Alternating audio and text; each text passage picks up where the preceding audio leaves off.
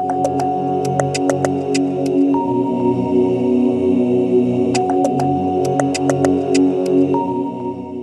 to Nika in the Know, a podcast for healthcare providers in the HIV field.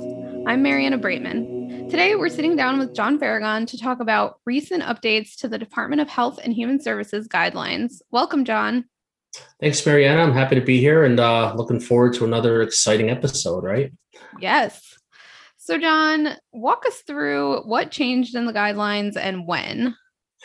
Yeah, so I this is a great, I think, a great update for us. Um, you know, it's very timely. Uh, just earlier, this is uh, you know, uh, earlier in, June, June third, actually, um, there was a DHHS guideline update. So, as many of you know, the Department of Health and Human Services has guidelines that are updated on a regular basis. And um, what I want to do is kind of highlight the uh, the the guideline summaries that that are that are on uh, on the website that that are involved with the with the guidelines. So, since the, the release of last guidelines, the most important thing is they they really updated uh, some of the data from the Botswana Tsepamo study, and and uh, many of you may be aware of this, but basically that was the study that showed that uh, there was a higher rate of neural tube defects associated with dolutegravir.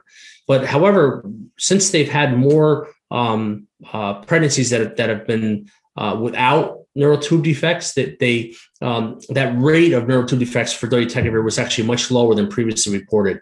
So, based on some of this new data, the guidelines now are recommending that that a dolutegravir based regimen can be prescribed for most people with HIV who are of childbearing potential. Now, this is a big change because there was a lot of charts and a lot of discussion around this whole topic that were in the guidelines prior to this. But based on this new data, they removed a lot of the language that, that had cautions for, for dolutegravir. Now, I want to make sure everybody's clear. I, I think anybody initiating a dolutegravir based regimen and someone, uh, a person of childbearing potential, I think clinicians still need to really discuss these risks and benefits. And that's what the guidelines are saying too, really to allow them to make an informed decision. But you know, the rate of, uh, of neural tube defects with dolutegravir is very, very low um, and should not be a reason to withhold therapy in a woman of childbearing age. But I think you just need to make sure that you that you discuss discuss those issues with uh, with uh, with those patients. I'll also caution people too. This is also important for for uh, for post exposure prophylaxis. If you're an institution that's using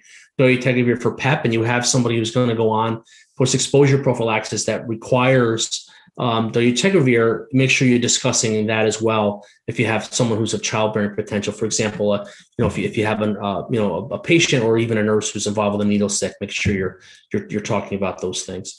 So also raltegravir, which again, we've had this drug for a while. Um, this is Isentress is the brand name, but uh, these regimens as initial therapy was moved from um, from from a different category, which basically was the previously was recommended for initial regimens for most people with HIV, which is kind of like the the old preferred guidelines.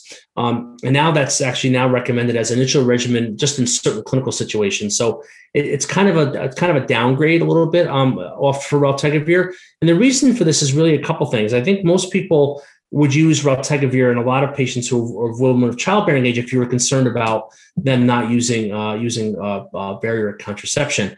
So updated uh, that Tsepamo data that I mentioned about you know with the neural tube defects uh, really kind of shows that dolutegravir is probably okay uh, during conception and really uh, would, would, would mean choosing um, uh, raltegravir over dolutegravir is really not not necessary any longer. Uh, I think many of you would agree with this in, in that raltegravir has a lower barrier to resistance than uh, than dolutegravir and bictegravir, and also there is also uh, obviously a higher pill burden. Whether you're doing the BID dosing or even the once a day dosing, raltegravir has the largest pill burden of all the integrase based regimens um, that and it's not part of any of the single tablet regimens that that we have available to us. So that's really, I think, uh, I think the most the most important piece of of uh, of kind of the treatment guidelines uh, uh, uh, that that that were changed in this most recent update. So, John, can you summarize what's on the current recommended for most list? Yeah, so this is probably a good uh, good opportunity for me to take that time to do that, right, Mariana? So again, a couple changes, right? But again, I think that they're, um, what they did was in the guidelines this time, they actually divided it out into um, obviously they're all integrase based regimens, right? So I think everybody listening hopefully would be aware that we're using for for most people who are newly infected with HIV, we're using integrase based regimens, and we're either using an INSTI plus two nukes or an INSTI plus one nuke. So the INSTI plus two nucleoside regimens. And, and uh, again, this is an alphabetical order. The first one is what we call uh, BIC-TAF FTC, so bictegravir, tenofovir plus emtricitabine. That's that's in a combination called Biktarvy. Um, that's on the guidelines. Next, if the patient is HLA B5701 negative, you can use dolutegravir, abacavir, and lamivudine, which is in Triumec. That's a that's a single pill as well as as is Biktarvy.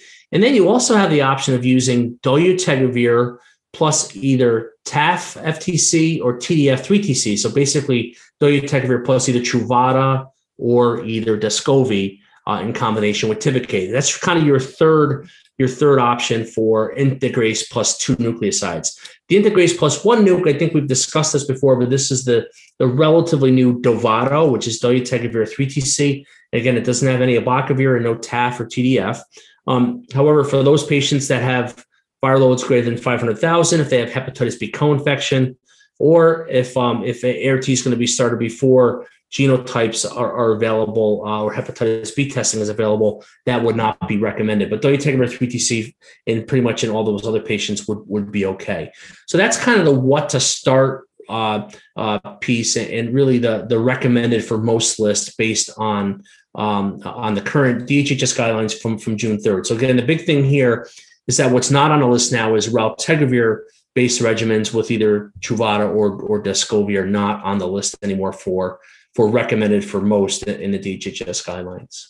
All right. So it sounds like we've covered quite a bit. Is that all that was updated, or were there any other changes to the guidelines? So, as you can imagine, right, the guidelines just usually don't just change one section; they usually go through a bunch of things. So, I'm going to highlight not everything, but just some of them. Um, the the first thing is the virologic failure section. I think most people are aware of this, but really, if somebody's failing the regimen, new regimens really should include at least two, preferably three fully active drugs. And, and the new regimen uh, really should have a drug with a high barrier to resistance. And for example, um, they use dolutegravir or boosted darunavir as examples of drugs with high barriers to resistance. And again, this was really uh, prompted by a lot of accumulating data showing that new regimens with two fully active ARV drug uh, drugs can effectively achieve virologic suppression, provided that one of those two drugs has a high barrier to resistance. So again, the two drugs that they list here you know, as an example, or dolutegravir and boosted darunavir, probably your most common ones that you would use in treatment experienced patients. And also, many of you may be using the new drug called Rukobia, which is fostemsavir. Um, and this is mainly for patients with multi-drug resistant HIV. Um, that actually has also been added to added to the guidelines. There's a another section on poor CD4 and uh, CD4 recovery and persistent inflammation, um, showing that basically the mechanisms for declining CD4 counts despite suppressive ART. Uh, and it really has a nice review of the status of the experimental and interventional strategies um, to really reduce this persistent inflammation. So that's that's in there as well, um, and it includes some explanations for why monitoring levels of inflammation is not really currently recommended in, in clinical practice.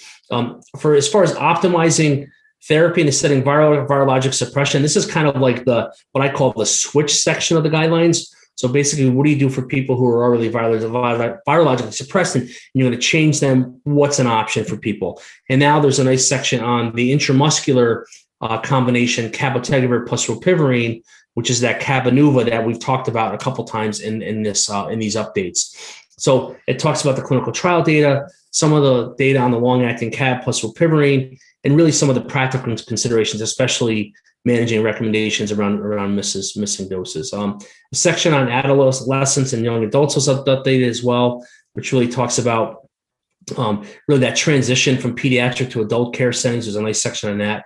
The women with HIV really was was a lot of it we've already kind of covered. The big issue was that whole Botswana study showing that really dolutegravir um, uh, that the risk of neural tube defects um, is similar for for for dolutegravir or efavirenz during conception, and that data is in there now in in the uh, in the women with HIV section. There's also a nice ARV drug interaction section regarding hormonal therapy. So this is hormonal therapy that that a lot of times uh, patients who who are transgender may be using hormone therapy during antiretroviral treatments, and and there's a nice section on the drug interactions there that's actually been updated that you can take a look at. Um, and then there's a new subsection on um, talking about menopause in women with HIV and its potential impact on ART. That's a new section that's that has not been in the guidelines until now. A nice section on, on substance uh, use disorders and HIV.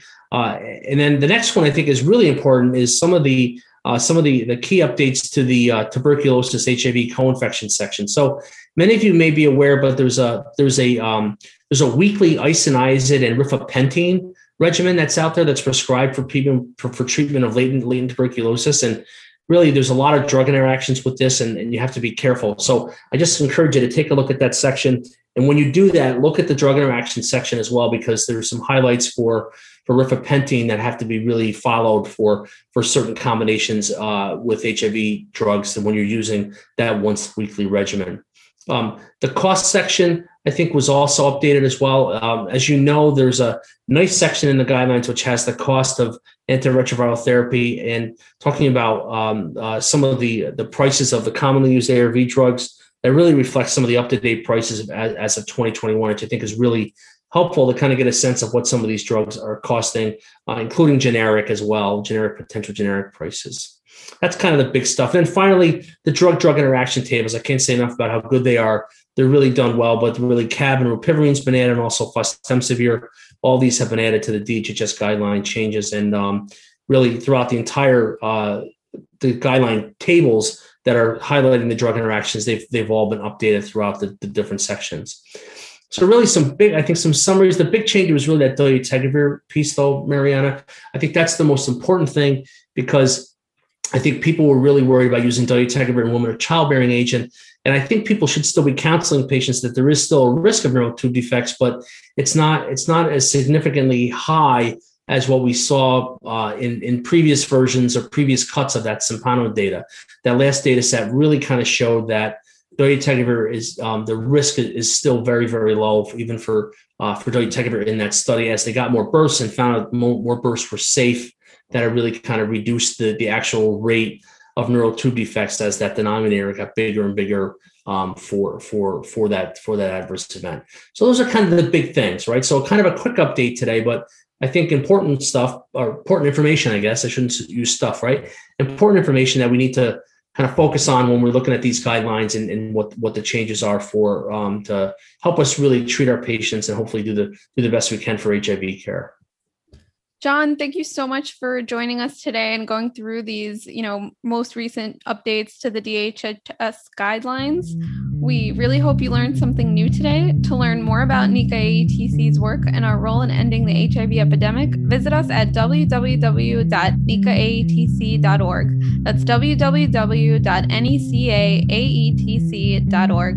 If you have questions or comments about anything we covered today, or if you have suggestions for topics you'd like to hear us talk about, don't hesitate to email us at podcast at nicaatc.org. That's P O D C A S T at nicaatc.org. Stay safe, and we'll see you on Thursday for our next episode of Nika in the Know.